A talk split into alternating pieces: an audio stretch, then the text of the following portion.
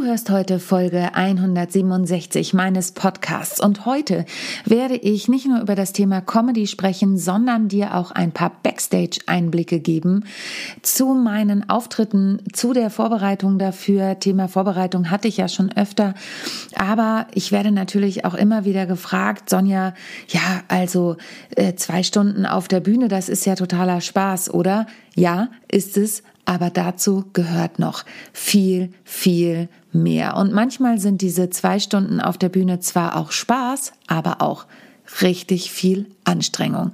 In diesem Sinne viel Spaß bei der neuen Folge. How to Impress. Souverän und selbstbewusst auftreten im Leben und auf deiner Businessbühne. Hier bekommst du Tipps und Tricks rund um das Thema Wirkung, Auftritt, Stimme, Kamera und die Businessbühne.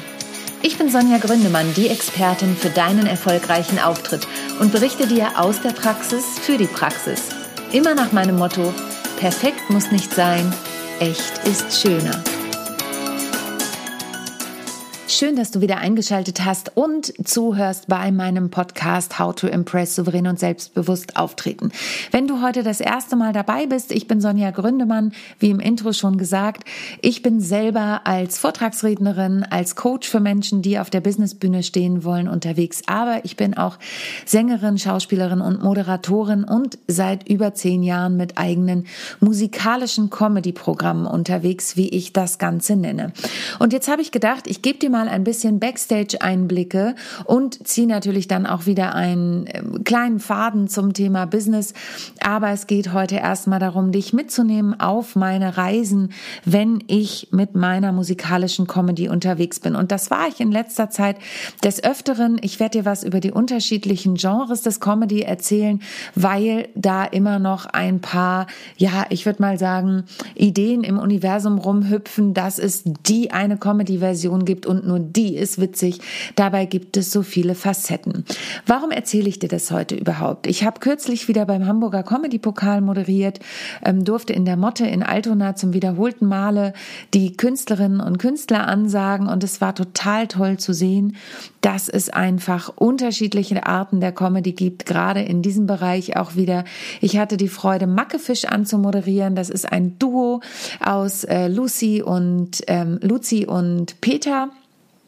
Und Luzi und Peter bringen Instrumente mit, ein Klavier, ein Cajon ähm, und dann noch diverses anderes, eine Bassdrum, ein Banjo und so weiter.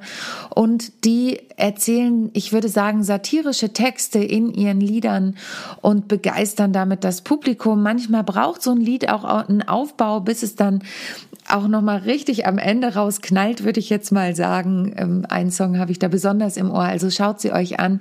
Ganz tolle Kolleginnen und Kollegen, ähm, die da in der Comedy-Szene unterwegs sind. Und die zweite Künstlerin, die dabei war, der zweite Act war Malarina, Marina aus Wien, die hat tatsächlich Polit-Comedy gemacht und zwar als Serbin ähm, Serben sterben langsamer heißt ihr Programm ähm, und berichtet da in Österreich, da lebt sie ja mit ihren serbischen Wurzeln, hat auch für diese Rolle einen serbischen Akzent und spricht da sehr krass über die politischen Umstände, aber auch sehr witzig. Und auch da ist nicht jeder Punkt ein Schenkelklopfer. Und neulich hatte ich, wenn du meinen Newsletter liest, wenn du ihn abonnieren möchtest, dann ähm, schick mir einfach eine Nachricht. Ähm, in meinem Newsletter habe ich schon darüber berichtet, dass ich im Zusammenhang meines Auftritts für die Probe der Ladies Night gesagt habe, ich bin halt einfach keine Stand-up-Comedian und das bin ich auch nicht und das möchte ich auch nicht sein. Aber dann sagte die Person, mit der ich gesprochen habe, ja, was nicht ist, kann ja noch werden. Und es hat in mir tatsächlich nachgearbeitet, denn ich habe gedacht, aber ich will gar kein Stand-up machen. Das ist nicht mein Ziel. Und dann habe ich noch mal drüber nachgedacht, auch eben im Zusammenhang mit dem Hamburger Comedy-Pokal, dass Stand-up ja nicht die einzige Form der Comedy ist. Die ist mm, ja vielleicht mittlerweile die bekannteste durch ähm, Serien, die auch im Fernsehen sind, wobei ich sagen muss, ich gucke gerade noch mal alle LOL Staffeln, Staffeln Laughing Out Loud Und da ist es auch so, dass nicht alle Stand-Upper sind. Also ich denke da an Moritz Bleibtreu zum Beispiel, der verzweifelt versucht, Witze zu erzählen auf so eine skurrile Art und Weise. Oder auch Martina Hill, die natürlich eine großartige Comedian ist, aber auch in einer anderen Rolle auf die Bühne kommt. Oder großartigst Anke Engelke und Bastian Pastewka, die ihr Schu Schu Schu Scha Scha Scha singen ähm, in ihren Rollen. Unfassbar großartig da ist quasi die ganze Szenerie schon witzig, wenn man diese Art von Humor mag. Und das thematisiere ich ja auch immer wieder. Humor bedeutet nicht, ähm, dass jeder das gut findet. Also es gibt zum Beispiel einen Mario Barth, den finde ich überhaupt nicht witzig. Der ist als Mensch bestimmt total sympathisch. Und ich habe auch schon mal einen Podcast mit ihm gehört. Super, super sympathisch. Natürlich ist er auf der Bühne auch ein Mensch, verstehe mich nicht falsch. Aber da hat er natürlich seine Stand-up-Comedy-Rolle. Ja, und und ähm, da gibt es unglaublich viele Beispiele. Und ich habe dir mal ein paar Genres aus dem Thema Comedy rausgesucht.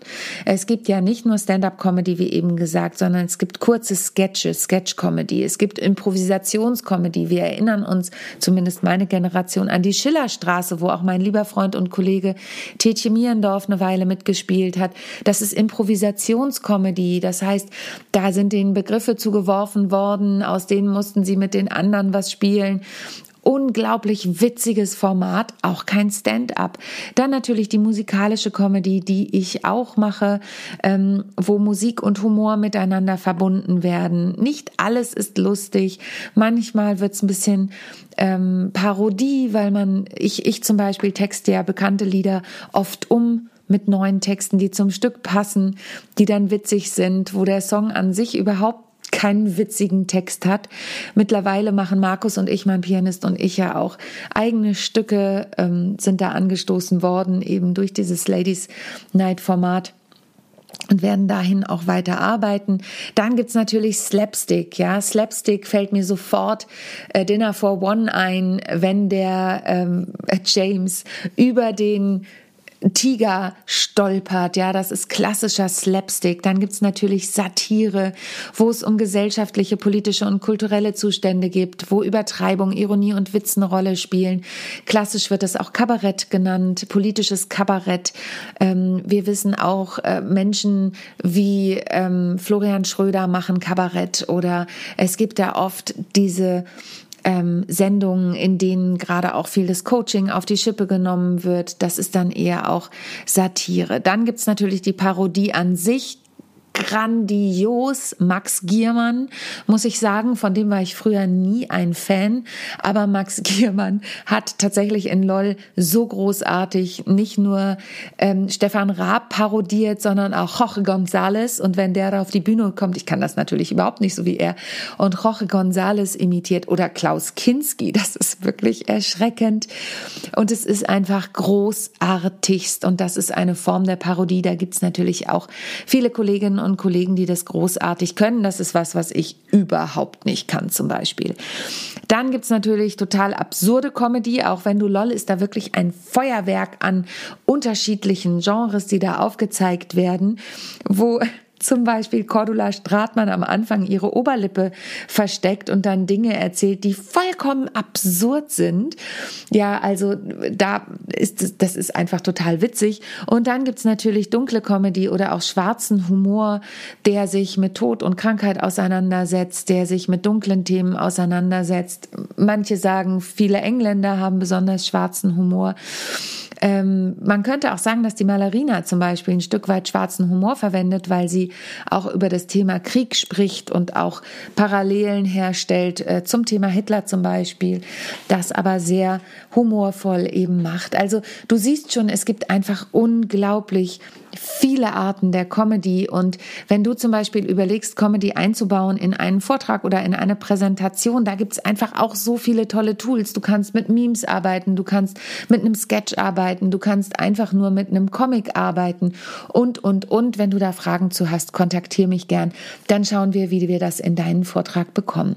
Und dann habe ich ja auch gesagt, ich möchte dir heute noch ein bisschen Backstage-Einblicke geben wie das eigentlich so ist, wenn ich mich auf einen Comedy-Auftritt vorbereite. Mir ist es wieder bewusst geworden, als wir da nach Köln gefahren sind, dann auch noch mit dem Bahnstreik verbunden. Ich habe mir vorher zum einen Gedanken gemacht, wie ich, ich hatte zweimal acht bis zehn Minuten, wie ich Markus und mich da gut platziere, so dass wir musikalische Nummern unterbringen, aber auch kurze witzige Acts. Das heißt, ich habe schon mal einen halben Tag damit verbracht, meine gesamten Programme durchzugehen und sozusagen die Highlights rauszufinden und diese zu verbinden verbinden. Damit konnte ich natürlich die Texte noch nicht so, wie sie in dieser Reihenfolge waren. Dann war ich, das heißt, ich musste mich da auch noch vorbereiten. Dann war ich bei Markus zur Probe, da musste ich hinfahren. Wir haben zwei Stunden geprobt, haben die Stücke umarrangiert. Da hatte Markus sich natürlich vorher auch schon Gedanken gemacht. Wir haben Stücke genommen, die wir schon im Programm hatten, haben die aber mit eigener Musik unterlegt, auf, aus rechte Gründen. Das heißt, da war ich auch noch mal mit Markus unterwegs. Dann ähm, habe ich natürlich überlegt, welche Requisiten nehme ich mit für den Tag. Ich habe natürlich Klamotten gepackt, überlegt, was ziehe ich an. Ich hatte auch einen Kostümwechsel zwischen den zwei Acts. Und dann sind wir nach Köln gefahren und sind einen Tag eher gefahren wegen des Bahnstreiks. Das heißt, wir waren insgesamt, wir sind Dienstagabend losgefahren, Mittwochabend war der Auftritt und Donnerstagnachmittag waren wir zurück. Über das Honorar darf ich natürlich nicht sprechen. Das war, nennen wir es mal überschaubar, weil es eine Probengage war. Also das kann man mit Geld natürlich nicht aufrechnen. Aber wenn ich jetzt zum Beispiel wie am Wochenende eine Lesung mache am Freitagabend, dann bedeutet das auch, mich vorher mit dem Veranstalter auseinanderzusetzen auseinanderzusetzen, Plakate zu machen, Flyer zu verteilen. Da hätte ich noch viel mehr machen können dieses Mal. Ähm, dann vor Ort alles aufzubauen. Wir haben die komplette Technik mitgebracht. Wir haben äh, den, die Anlage mitgebracht. Wir haben die Lichter mitgebracht. Die habe ich mir neu gekauft. Dann ähm, natürlich alles an Buch und so aufgebaut, Soundcheck gemacht. Dann kamen die Leute. Dann haben wir gespielt. Eine gute Stunde geht die musikalische Lesung. Dann haben wir hinterher wieder alles abgebaut. Und dann hat Markus das ganze Zeug mitgenommen, weil wir am Samstag auf Gut Basthorst gespielt haben. Jetzt muss man sagen, bei Gut Basthorst, was wunder wunderschön ist, waren nicht viele Karten verkauft. Das war wirklich sehr, sehr traurig. Warum auch immer. Ähm, das haben wir auch überlegt, ob wir es absagen und haben dann gesagt, aber den Menschen, die da sind, den wollen und müssen wir natürlich eine gute Show bieten. Das heißt, dieser Abend rechnet sich für mich komplett überhaupt gar nicht. Denn ich zahle dem Markus eine Gage, ich habe im Vorfeld Plakate gemacht, ich habe Eintrittskarten gemacht, ich habe die Technik wieder haben wir mitgebracht, wir haben alles aufgebaut. Markus hat mich am Bahnhof abgeholt, weil ich kein Auto hatte an dem Wochenende. Ich muss jetzt irgendwann hinfahren, die Sachen abholen und äh, wieder in mein Lager bringen, was ich auch habe für meinen ganzen Kram. Jetzt kannst du dich natürlich fragen, ja toll, Sonja, jetzt ist das eine Beklagearie, warum erzählst du mir das überhaupt und warum tust du das überhaupt? Also abgesehen von der Leidenschaft und abgesehen davon, dass das mein Job ist, macht es mir Freude, Menschen zu entertainen. Und es gibt natürlich noch einen zweiten Gedanken dahinter und den beziehe ich gleich auch nochmal aufs Business.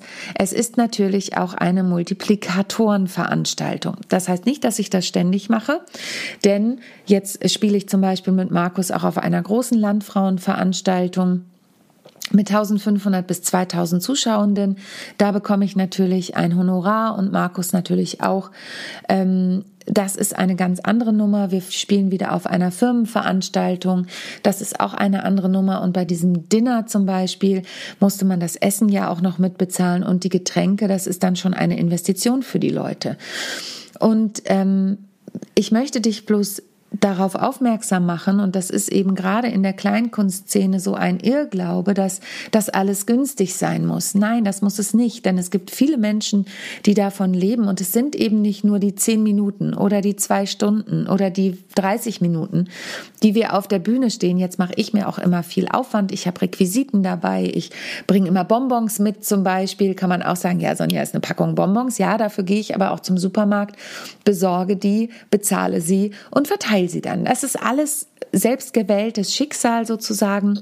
Ich möchte dich bloß darauf aufmerksam machen, und wahrscheinlich weißt du das auch, dass hinter so einem Vortrag, einer Präsentation, einem Comedy-Auftritt, einer Show einfach viel, viel mehr Arbeit steckt als diese zwei Stunden, die wir auf der Bühne sind. Ich greife jetzt mal ganz hoch. Ich nehme jetzt mal Helene Fischer zum Beispiel, deren Tickets natürlich auch wesentlich teurer sind als, äh, als meine, weil die einfach mittlerweile fast ein Weltstar ist, also in Deutschland zumindest ein Star. Und mein Mann und ich haben neulich ähm, rumgesäppt im Fernsehen. Wir gucken kaum noch analoges Fernsehen, aber wir waren mit unserem Film zu Ende, den wir angeguckt haben und sind tatsächlich bei der Helene Fischer Show hängen geblieben. Und wir hören beide keinen Schlager.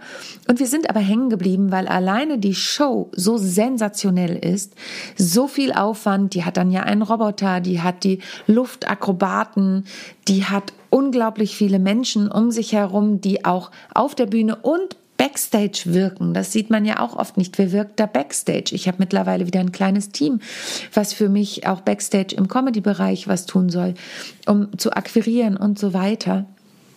Und das wird oft nicht gesehen, was bei einer Veranstaltung noch so dabei ist. Und ich möchte dich dafür sensibilisieren, mal wieder im Bereich Vorbereitung, dass so eine richtig tolle Show einfach viel, viel Vorbereitung ist. Viel durchdenken, viel inszenieren, viel kleine Dinge, über die wir uns Gedanken machen.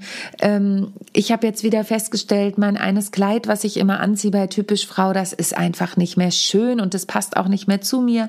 Also werde ich da jetzt das Kostüm austauschen. Ähm, das heißt auch immer da am Puls zu bleiben und immer zu gucken, hey, wo bleibt denn was? Und ich möchte dich animieren, dir auch mal Gedanken zu machen, wo in deinem Alltag da vielleicht auch ein bisschen Comedy Platz kriegen, wo in deinen Vorträgen darf es auch mal ein Schmunzler sein und es muss nicht der große Lacher sein. Am Ende des Tages geht es darum, Emotionen zu kreieren und das können nachdenklich machende Emotionen sein, das kann Humor sein und du kannst das auch miteinander verweben. Ich habe zum Beispiel gerade einen wunderbaren Klienten, im Coaching. Wir arbeiten seinen Vortrag, seine Keynote aus und die hat einen sehr tiefen Sinn. Also die, die, das ist wirklich ein sehr tiefgehendes Thema, was er hat, aber wir steigen tatsächlich mit einem Schmunzler ein, weil es ihm witzig war, da etwas Humor reinzubringen. Also in diesem Sinne, was ist meine Message aus dieser Folge? Es gibt mehrere. Die eine ist, es gibt nicht nur eine Art von Comedy und so gibt es auch nicht nur eine Art von Vortrag, sondern es gibt einfach viele, viele Arten der unterschiedlichen Gestaltungsmöglichkeiten von Dingen, die du präsentierst, von Vorträgen, die du hältst. Das Wichtigste ist mir persönlich ja immer, es muss zu dir passen und ich habe für mich festgestellt, und das weiß ich schon seit vielen, vielen Jahren, ich bin keine Stand-up-Comedian und ich will auch keine sein. Ich bin total glücklich mit dem Thema musikalische Comedy, so wie ich das bespiele. Und so wird es auch bleiben. Ich weiß, dass ich an der einen oder anderen Stelle noch den ein oder anderen Gag einbauen möchte. Das ist ja auch bei mir enthalten, aber eben bis zu einem gewissen Maß. Und da schau immer bei dir, wo passt es bei dir, wie ist es für dich das Beste. Und das Zweite, was ich dir mitgeben möchte, ist nach wie vor, das, was wir auf der Bühne sehen, ist nur die Spitze des Eisbergs alles darunter. Ich habe gerade wieder mit meiner Tochter Checker Tobi geguckt, ein Format, was ich sehr empfehlen kann für Kinder und für Erwachsene.